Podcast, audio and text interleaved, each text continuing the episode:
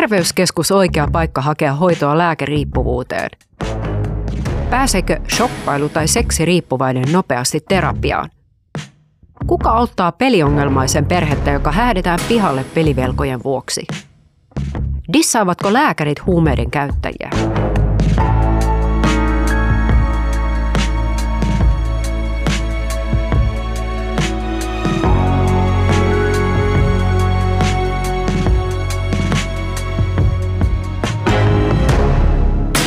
On A-klinikkasäätiön A kuin addiktio-podcast, jossa paitsi kohdataan eri riippuvuuksista kärsineitä ihmisiä, myös etsitään ratkaisuja yhdessä A-klinikkasäätiön asiantuntijoiden kanssa. Tämänkertaisen jakson aiheena on riippuvuussairauksien hoito ja hoidon politiikka.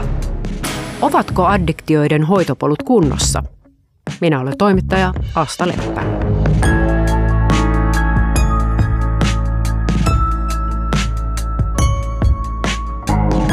Tapasin kerran tyypin, joka oli ryypännyt 40 vuotta elämästään.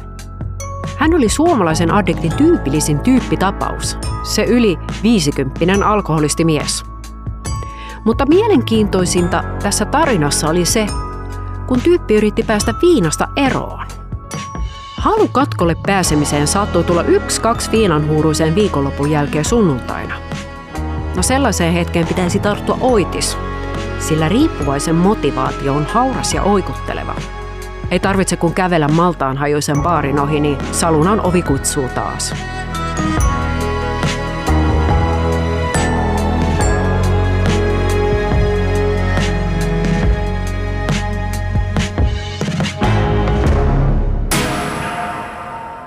Mutta katkolle pääseminen ei tapahdukaan sormia napsauttamalla. Kaikkein hurjin oli tyypin kertomus siitä, kun hän päätti yksinkertaisesti vain luovuttaa. Hän makasi syömättä ja juomatta katkuisen kämppänsä sohvalla ja odotti kuolemaa. Silloin hänelle kävi uskomaton tuuri. Etsivä sosiaalityöntekijä löysi hänet ennen kuin tuoni korjasi. Vaikka kaikki todennäköisyydet puhuivat sitä vastaan, niin hän selvisi hengissä, koska sai apua.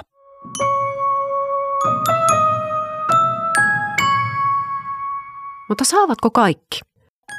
Pääsevätkö addiktiosairaat tarpeeksi nopeasti hoitoon? Ja onko se hoitopolku looginen ja suora? Näistä kysymyksistä ovat keskustelemassa Mimmit sijoittaa ja selvinpäin podcasteista tuttu Hanna Tikander sekä kehittämispäällikkö Tiina Saarinen A-klinikkasäätiöstä.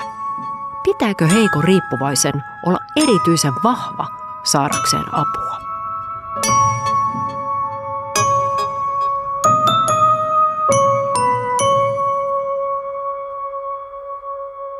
Musta tehtiin lähete Kalasataman psykiatriselle poliklinikalle kuntoutuspsykoterapiaa varten. Siinä hakemuksessa avattiin mun elämäntilannetta. Se oli aika synkkää tekstiä. Mä aloin kuitenkin uskoa siihen, että saisin apua. Kunnes posti kolahti joskus kuukauden päästä sen hakemuksen lähettämisestä. Mä en enää muista, miten kaikki tarkalleen meni, mutta sen viesti oli selkeä. Kielteinen päätös. Seisoin eteisessä ja luin kirjettä uudestaan ja uudestaan. Tuo oli katkelma Hanna Tikander sun ja Vilma Ruohiston oma elämänkerrallisesta kirjasta Selvinpäin erään bilettäjän tarina. Pähkinänkuoressa kuinka susta ihanasta kaunista bileprinsessasta tulikin alkoholisti? No heti alkuun mä pointtaisin siihen, että vaikka on jonkun silmissä kaunis tai on nuori ja bileprinsessa ja saattaa näyttää ulkoisesti siltä, että ei voisi olla – alkoholisti, niin kyllä voi. mä kiteyttäisin sen niin, että mä aloin käyttämään alkoholia 13-vuotiaana mun yläaste aikojen ensimmäisenä vuotena, just kun mun vanhemmat oli eronnut ja mulle ajatus tylsästä ja kuivasta elämästä on ollut jotenkin tosi ahdistavaa. Ja 13-vuotiaana vanhempien erottua mua alkoi kiinnostaa vielä enemmän seikkailut sen alkoholin ja myöhemmin sitten muiden päihteiden kautta. Ja näin jälkikäteen voisin todeta, että jo silloin 13-vuotiaana alkoholista tuli mulle semmoinen tietynlainen pakokeino. että aina jos oli joku huono tai vaikea tunnetila, mä en halua sanoa niitä tunnetiloja huonoksi, koska nekin on tunnetiloja, mutta, mutta haastava tunnetila, niin mä käytin siihen alkoholia. Ja jossain vaiheessa mä aloin käyttää sitä alkoholia myöskin niihin iloisiin tunnetiloihin. Ja jossain vaiheessa alkoholista muodostui mulle semmoinen lääke, millä mä lääkitsin kaikkia tunnetiloja. Ja 25-vuotiaana ää, mä ymmärsin, tai muhun kolahti semmoinen ajatus ja tunne siitä, että mun elämä ei voi jatkua näin. Mulla oli tosi paljon käsittelemättömiä asioita.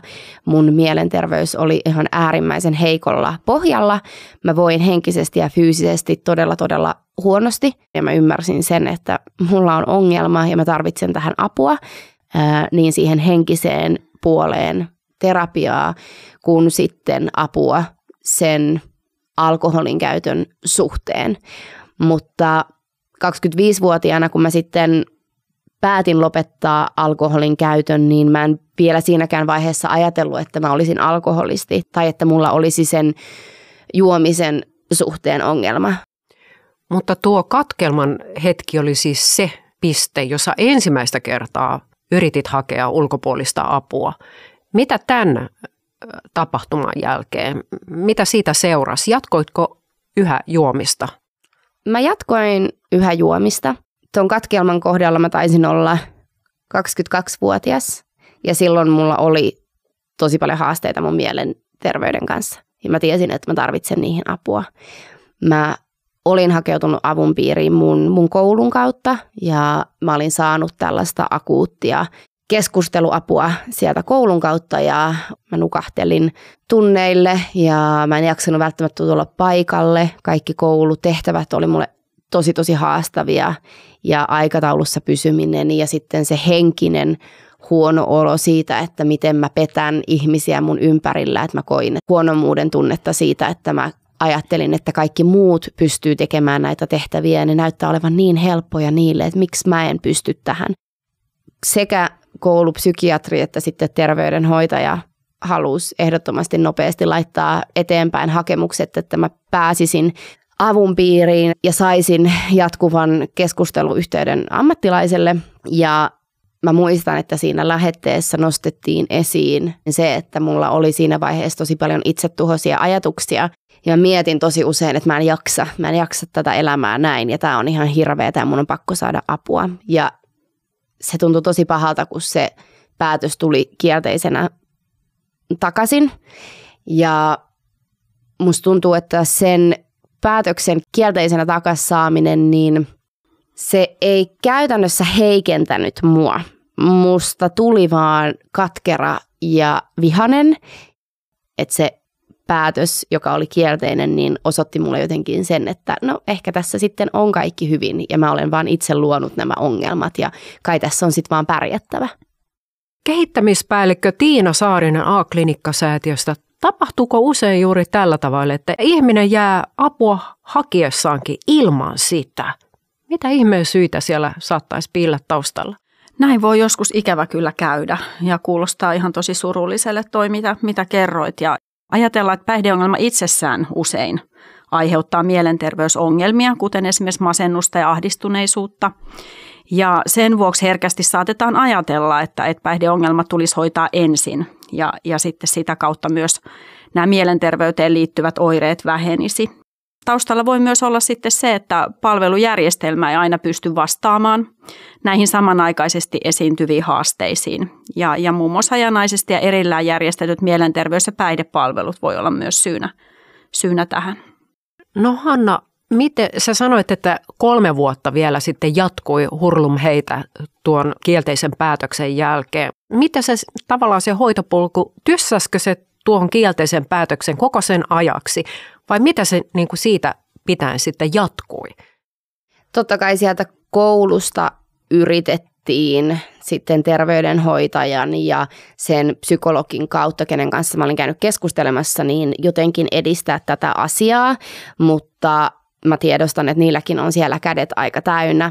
Ja se alkoi pelottaa mua, että ne omat voimat alkoi loppua myös sen suhteen, että mä en enää jaksa selittää itteeni kellekään, että koska en mä sitten kuitenkaan saa sitä apua. Ja jos mä palaan noihin vuosiin, niin mä en muista, että multa olisi ihan hirveästi tiedusteltu mun alkoholin käytöstä tai päihteiden käytöstä, että se keskittyy enemmän siihen mielenterveyteen. Ja mä, mä tiedostin sen, että mä en pysty lopettaa juomista, että se on se mun ainut apukeino tällä hetkellä, se juominen näihin ongelmiin. Ja jos mä en saa apua niihin ongelmiin, niin mä en voi lopettaa. Ja siinä vaiheessa, kun mulla ei ollut keskusteluapua, niin mä ajattelin, että no apu on alkoholi. Ja jos mä aloitan nämä mielialalääkkeet, niin sit mun miten sitten tämän mun toisen pakokeinon ja pelastuksen, eli alkoholin käytön kanssa tapahtuu. Tässä on tämmöinen munakana-ongelma, että Kyllä. ei oikein tiedä kummasta päästä sitten aloittaa, kun ne mielenterveysongelmat ja päihdeongelmat kietoutuu tavallaan yhteen. Just näin. Vaikeuttaako kuitenkin hoitoon hakeutumista Tiina Saarinen tämmöinen pärjäämisen kulttuuri ja onnellisuusmuorit ja se, että ihmiset eivät jotenkin tunnista ongelmia tai häpeävät niitä – onko se yksi sellainen syy, minkä vuoksi sinne hoitoon hakeudutaan vähän liian myöhäänkin? Riippuvuusongelmat syntyy usein pidemmän ajan kuluessa ja usein on itsellekin vaikea hahmottaa, että milloin esimerkiksi alkoholin käyttö on muodostunut ongelmaksi. Ja huumeiden käyttö osalta myös niiden käyttöön liittyvä kriminalisointi saa aikaan sitä, että käytöstä ei herkästi puhuta ja apua haetaan vasta kun riippuvuusongelma ja siihen liittyvät haitat on sitten jo todella hankalia – ja päihdeongelmaan liittyy lisäksi tyypillisenä oireena niin ongelman kieltäminen, mikä sitten vaikeuttaa myös osaltaan sitten sen oikea-aikaisen avun saamista. Ja lisäksi päihde- ja riippuvuusongelmiin liittyy edelleen häpeän tunnetta ja leimaantumisen pelkoa, mikä sitten usein aiheuttaa sen, ettei niistä puhuta ajoissa ja hoitoon pääsy sitten viivästyy. No toteutuuko hoitotakuu erilaisten riippuvuusongelmien kohdalla?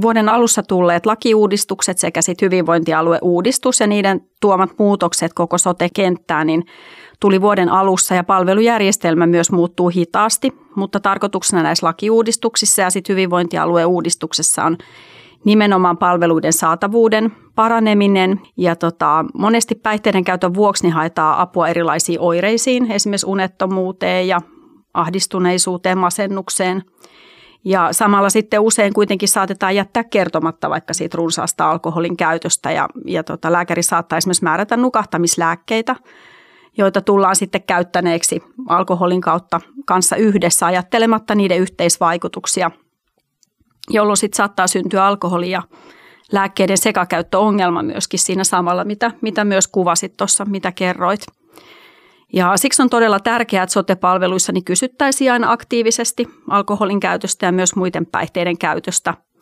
erityisesti silloin, kun määrätään keskushermostoon vaikuttavia lääkkeitä. Ja alkoholi ja päihteet voi myös olla monien muiden terveysongelmien taustalla, milloin olisi hyvä sitten kysyä esimerkiksi vatsa- ja sydänoireet, korkea verenpaine ja erilaiset verenkiertohäiriöt. Päihde- ja mielenterveysongelmat on hyvin monimuotoisia ongelmia ja, ja tota, palvelujärjestelmässä on selkeästi haasteita – niiden hoidossa ja, ja, tota, ja monesti sitten päihde- ja mielenterveyspalveluja tarjo, tarjoavat yksiköt saattaa toimia erillään toisistaan. Eikä sitten sote-ammattilaisilla välttämättä aina riittävästi osaamista näiden, näiden tota, ongelmien samanaikaisesta hoidosta. Lisäksi yleisesti tiedos oleva, niin kuin tiedetään, että sosiaali- ja terveys, terveydenhuollossa on resurssipulaa, mikä näkyy laajasti terveydenhuollossa, niin myös päihde- ja mielenterveyspalveluissa – ja päihde- ja mielenterveysongelmathan on myös hyvin tämmöisiä sensitiivisiä ongelmia. Niiden hoidossa peruslähtökohtana on luottamuksellisen suhteen syntyminen siinä hoitosuhteessa. Ja terveydenhuollossa usein näkyvä kiire ja sitten lyhyet vastaanottoajat niin muodostaa erityisen hankala yhtälön sitten päihde- ja, päihde- ja mielenterveysongelmien havaitsemisessa ja hoidossa, kun pitäisi olla rauhassa aikaa kysyä ja kuunnella asiakasta ja kartottaa tilannetta erilaisten oireiden taustalla. Päihde- ja mielenterveyslakihan uudistui just tämän vuoden alusta. Eikö se korjannut mitenkään tätä tilannetta? No erityisesti ö, on kehitetty tämmöistä integroitua hoitootetta ja tämmöistä yhden luukun periaatetta. Mitä se tarkoittaa? Eli sitä, että kun asiakas tulee sinne sotepalveluihin tai sotekeskukseen, niin tota, hän saisi esimerkiksi juurikin näihin päihde- ja mielenterveysongelmia myös sitten sosiaalisiin ongelmiin tai asioihin, mitä sosiaalipalvelut hoitaa, niin yhtäaikaisesti sitten apua ja tukea. Onko sulla sellainen olo, että kuitenkin A-klinikkasäätiön kaltaiset niin sanotut kolmannen sektorin toimijat olisi yhä ratkaisemammassa asemassa näiden addiktioiden hoidossa.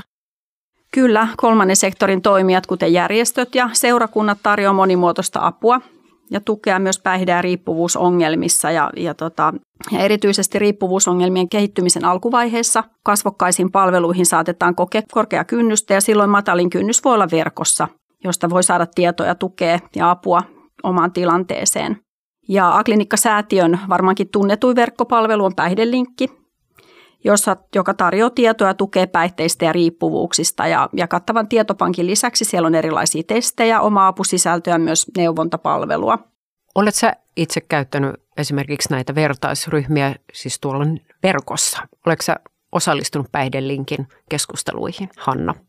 No en mä kyllä ole. Valehtelisin, jos sanoisin, että, että silloin vuosia sitten olisin lähtenyt hakemaan sitä apua sieltä. Että niin kuin mä sanoin, niin mulla kesti myös hyvin pitkään sen ongelman näkeminen ja sen, sen myöntäminen. Että niin, siinä vaiheessa, tunnustat, että niin, olen alkoholisti. Joo, niin ei sitä osannut jotenkin siinä vaiheessa lähteä sitten mistään päihdelinkistä hakemaan sitä sitä apua tai, tai vertaistukea. Että se on kuitenkin ilmennyt mulle vasta siinä vaiheessa, kun niitä mielenterveysasioita on saatu jollain tavalla, tavalla kuntoon. Että okei, että täällä saattaa olla joku suure, suurempi, tai että nämä, on, nämä kaksi ongelmaa tai haastetta on yhteydessä toisiinsa.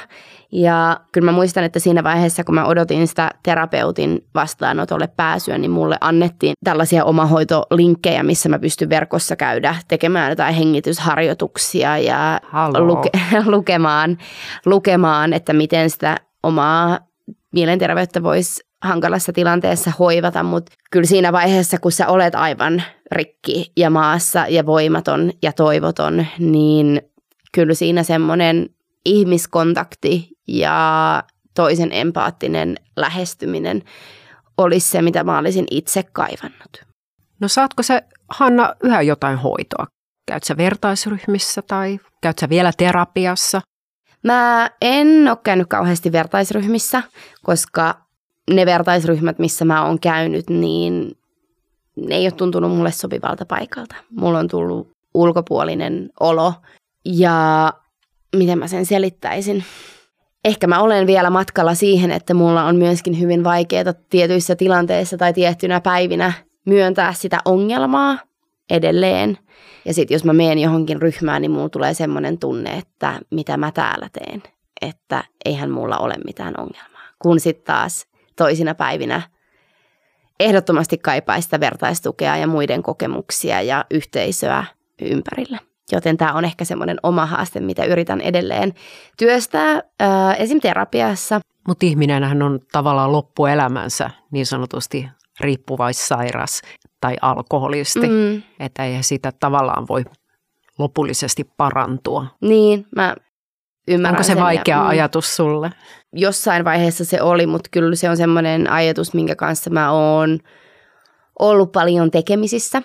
Ennen mulla kävi niin, että siinä vaiheessa, kun joku haastava tunnetila mut valtasi, mä olin sydänsuruissani tai oli töiden takia tullut joku pettymys tai muuten vaan stressaava viikko. Ja mä jäin kiinni siitä tunteesta, että nyt mun tekisi mieli juoda ja harkitsin sitä, että pitäisikö tässä nyt ottaa lasillinen viiniä tai lähteä ihan kunnolla bailaamaan aamuun asti, niin Mä tosi pitkään suutuin siitä tunteesta, mutta mä tulin vihaseksi itselleni ja sille tunteelle, että mitä sä nyt siinä taas teet. Että mä luulin, että mä oon päässyt susta eroon, että se ongelma olisi jo mennyt jonnekin.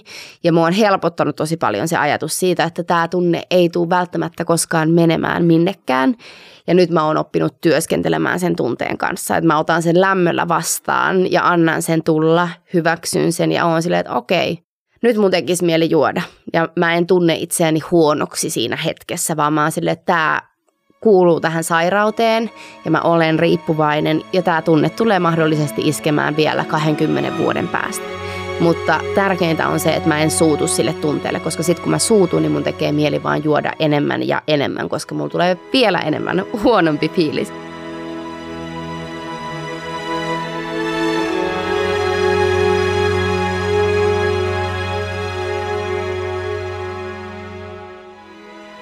Suurin osa suomalaisista suhtautuu käsittääkseni aika myönteisesti siihen, että, että meillä on säädelty tietyt asiat, kuten vaikka just tupakan myyntiä, että meillä on alkoholimonopoli. Tiina Saarinen, mitäs tapahtuisi, jos ne väkevämmät juomat tosiaan tuotaisiin maitokauppoihin? Nythän on vähän semmoista ilmassa tällaista eetosta, että ne haluttaisiin sinne kauppoihin. Alkoholi on yhteiskunnassa edelleenkin laajimmin haittoja aiheuttava päihde, jonka inhimilliset ja taloudelliset seuraukset on, on aika merkittäviä. Ja tällä hetkellä arvioidaan, että noin 500 000 suomalaista käyttää alkoholia kuitenkin yli riskirajojen. Puoli miljoonaa. Mm. Valtava määrä. Mm, kyllä. Eli tota, jos ajateltaisiin näin, että sitten viini, viinit tulisi ruokakauppoihin, niin sehän he, heikentäisi sitten tietysti alkon toimintaedellytyksiä ja johtaisi todennäköisesti pian myös sitten väkevien viinojen myyntiin päivittäistavarakaupoissa. Ja on ennakoitu, että alkoholin saatavuuden voimakas kasvattaminen niin vaikuttaisi kielteisesti yhä suuremman väestöosan terveyteen, toimeentuloon ja hyvinvointiin. Ja samoin perustein myös Ruotsissa ja Norjassa niin on päätetty säilyttää valtiomonopoli alkoholijuomien vähittäismyynnissä. No Hanna, miltä sun mielestä tämä nuorten aikuisten bilekulttuuri tällä hetkellä vaikuttaa? Et tilastojen mukaan aina otetaan esiin se, että nuoret on vähentäneet juomistaan, mutta onko se niin kuin koko kuva siitä bilekulttuurista? Onko siinä tullut jotain muuta, esimerkiksi huumeita, millä on sitten korvattu tämä vanha kunnon ryyppääminen? No mulla tähän ei tietystikään mitään oikeaa vastausta ole ja mäkin olen totta kai vähentänyt sitä yöelämässä pyörimistä. On ollut nytten sober kolme ja puoli vuotta ja raittiuden alkuvaiheessa sitten vietin kuitenkin paljon aikaa siellä yöelämässä, koska halusin pitää kiinni niistä sosiaalisista suhteista. Ja kyllä mä edelleenkin huomaan, että jos mä käyn ulkona, niin kyllä mä näen siellä sitä alkoholin käyttöä, mutta totta kai siellä myös on, ainakin pääkaupunkiseudulla mä huomaan, että edelleen muutkin päihteet on roolissaan ja totta kai siihen varmasti vaikuttaa se niiden, niiden saatavuus, mikä on ilmeisesti erittäin helppoa nykyään. On kuullut, että jopa somen kautta voi nuoret päästä käsiksi huumeisiin, mikä on mun mielestä tosi tosi pelottavaa, koska asiat ei ainakaan ollut näin vielä silloin, kun mä olin nuori. Mm, ja sitten jos mietitään mun ikäpolvea lähemmäs kolmekymppisiä, niin uskoisin, että siinä on joku ajatus siitä, että, että ehkä ne tiettyjen huumeiden jälkiseuraukset voi olla sit erilaisia kuin se alkoholin aiheuttama olotila. Et toivoisin, että kukaan ei näin ajattelisi, koska myöskin niillä huumeilla on vaikutus siihen mieleen ja kroppaan ja hyvinvointiin ja toimintaan ja hitto kaikkeen. Onko sun mielestä Tiina Saarinen jotenkin koulujen päihdevalistus ajassa kiinni? Pitäisikö sitä jotenkin uudistaa? Varmasti on tarvetta uudistaa, uudistaa päihde, päihdevalistusta ja en ehkä puhuisi niinkään valistuksesta, vaan enemmänkin tiedon välittämisestä. Mm. Ja on tosi tärkeää, että kouluissakin puhutaan päihdeasioista ja tehdään sitä ehkäisevää työtä, mikä sitten liittyy siihen haittojen ehkäisyyn siellä lähiyhteisöissä, juuri kouluissa ja harrastuksissa esimerkiksi. Ja mitä mä mietin, että kun kyseessä on vaikka yläasteikäiset ja terveyden terveystiedon tunnit, niin jos mä mietin itseäni yläasteikäisenä, niin mä olin jo silloin 13-vuotiaana esim. alkanut jo käyttää alkoholia. Ja mä tiedän, että mun koulusta oli ihmisiä, jotka vaikka käytti kannabista ja poltti tupakkaa. Ja siinä vaiheessa, jos sinne tullaan vaan pelottelemaan ja just syyttämään, ja siitä tulee semmoinen fiilis, että mä joudun ongelmiin, jos mä kerron tästä asiasta vaikka sille mun opettajalle tai, tai vanhemmille tai, tai terveydenhoitajalle, niin se hiljentää ihmiset. Eli mä itsekin toivoisin, niin jos mä jotain toivon, niin olisi se, että mahdollisimman moni nuori kokeilisi tai alkaisi käyttämään alkoholia mahdollisimman myöhäisessä iässä, mutta sitäkin enemmän mä toivon sitä, että nuoret uskaltaisi myös puhua siitä omasta käytöstään niille vanhemmille roolimalleille, joilta sitä apua voisi saada, että ei peloteltaisi liikaa niillä vankilatuomioilla ja jälkiistunnolla ja kerrotaan tästä vanhemmille, laitetaan kotiin viestiä, koska sitten sitä aletaan salaamaan ja peittelemään ja silloin siitä voi koitua tosi tosi iso ongelma tai loppupeleissä riippuvuus. No molemmilta vielä lopuksi tällainen kysymys. Tämä on todella maailmoja syleilevä. Mutta mikä olisi teidän mielestänne tavallaan parasta hoitoa sille, ettei addiktioita ylipäätään. Oli ne sitten päihdepohjaisia niin kuin Hannalla tai mitä tahansa toiminnallisia addiktioita pääsisi syntymään. Mikä on se ratkaisevin juttu, joka suojaa ihmistä addiktioilta? Aloitetaanko Tiinasta? Näkisin, että semmoinen laaja-alaisen mielen hyvinvoinnin merkitys addiktioiden ennaltaehkäisyssä ja sillä, miten pystyy käsittelemään erilaisia haastavia tunteita ja tilanteita elämässä. Ja tota, monestihan addiktiot liittyy just tämmöiseen pakonomaiseen mielihyvän hakemiseen ja, ja pakoon sitten vaikeiden tunteiden sietämisestä ja käsittelystä. Ja nämä taidothan yleensä opitaan jo siellä, siellä varhaislapsuudessa ja tota, siksi turvallinen kasvuympäristö on, on tosi merkittävä suojaava tekijä riippuvuuksien synnyssä ja ja siksi voidaan sanoa, että addiktioiden ennaltaehkäisy aloitetaan jo siellä varhaislapsuudessa heti syntymän jälkeen, jolloin muodostuu perusturvallisuus ja, ja yhteyden kokemukset toisiin ihmisiin. Ja on paljon helpompi välttyä addiktiolta, jos kokee itsensä hyväksytyksi sellaisena kuin on. Ja on lapsena saanut kokea sit mielihyvän ja turvallisuuden tunnetta niissä läheisissä ihmissuhteissa ja tavallisissa arkisissa asioissa. Toki addiktio voi syntyä myös siitä huolimatta, että on ollut hyvä ja turvallinen kasvuympäristö. Et nykyyhteiskunta ja jatkuvasti kiristyvä ja stressaava elämän rytmi niin ruokkii osaltaan myös sitten addiktioita. Ja kun pyritään saamaan edes hetken helpotusta esimerkiksi päihteiden avulla stressaavaan arkeen. Ja suojaavana tekijänä niin näkisin myös hyvät ja läheiset ihmissuhteet, jossa voi jakaa ja saada tukea ja kokea itsensä hyväksytyksi. Lisäksi näen myös sen, että olisi tärkeää, että yhteiskunnassa ja työelämässä myös kiinnitettäisiin enemmän huomiota asioihin, joiden avulla voitaisiin vähentää ihmisten kuormittumista yli rajojen ja vahvistettaisiin tämmöisiä positiivisia kohtaamisen kokemuksia ja mielen hyvinvointia. Kyllä mä jotenkin näen niiden äm, lämpimien ja turvallisten ihmissuhteiden tärkeyden ja rikottaista sellaista puhumattomuuden kulttuuria, että mä toivon, että mä olisin esimerkiksi äitinä edistämässä sellaista empaattista ja vastaanottavaa ilmapiiriä mun, mun kodissa niin, että niiden ongelmien kanssa uskallettaisiin tulla sinne eikä tarvitsisi lähteä niitä pakoon sinne alkoholin tai päihteeseen.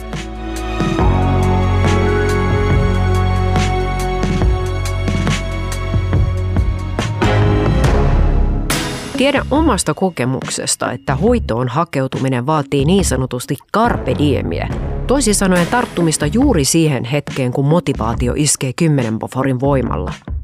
Esimerkiksi päihderiippuvuudessa se on usein nopeasti ohimenevä kirkkauden ja selväpäisyyden hetki. Ja yleensä ihminen on tuolloin myös aivan erityisen haavoittuva ja heikko. Mutta hoitotakuu ei toteudu paraikaa edes fyysisten sairauksien kohdalla, vaan jonot ovat aivan järkyttävät. Myös suurin osa terapeuteista on täystyöllistettyjä. Puhumattakaan stigmasta, jota addiktiosairaat kohtaavat yhä eri palveluissa, jonka aivan erityisesti päihdepotilaat saavat tuta. Mietin usein tätä stigmaa. Oikeastihan hoitoon hakeutuva pitäisi ottaa vastaan halauksia punaisella matolla. Olisiko tässä asia, johon voisimme itse kukin vaikuttaa? Antamalla edes mahdollisuuden – tässä suhteessa suomalaiset ovat aika kovia. Täällä virheistä rankaistaan armottomasti. Sen sijaan, jos ihmiset ympärillä ovat hyväksyviä ja toverillisia, tarve paeta riippuvuuden keinotodellisuuteen ei luultavasti alun alkaenkaan olisi niin suuri. Ja olisihan sekin osaltaan sitä paljon peräänkuulutettua ennaltaehkäisevää hoitoa.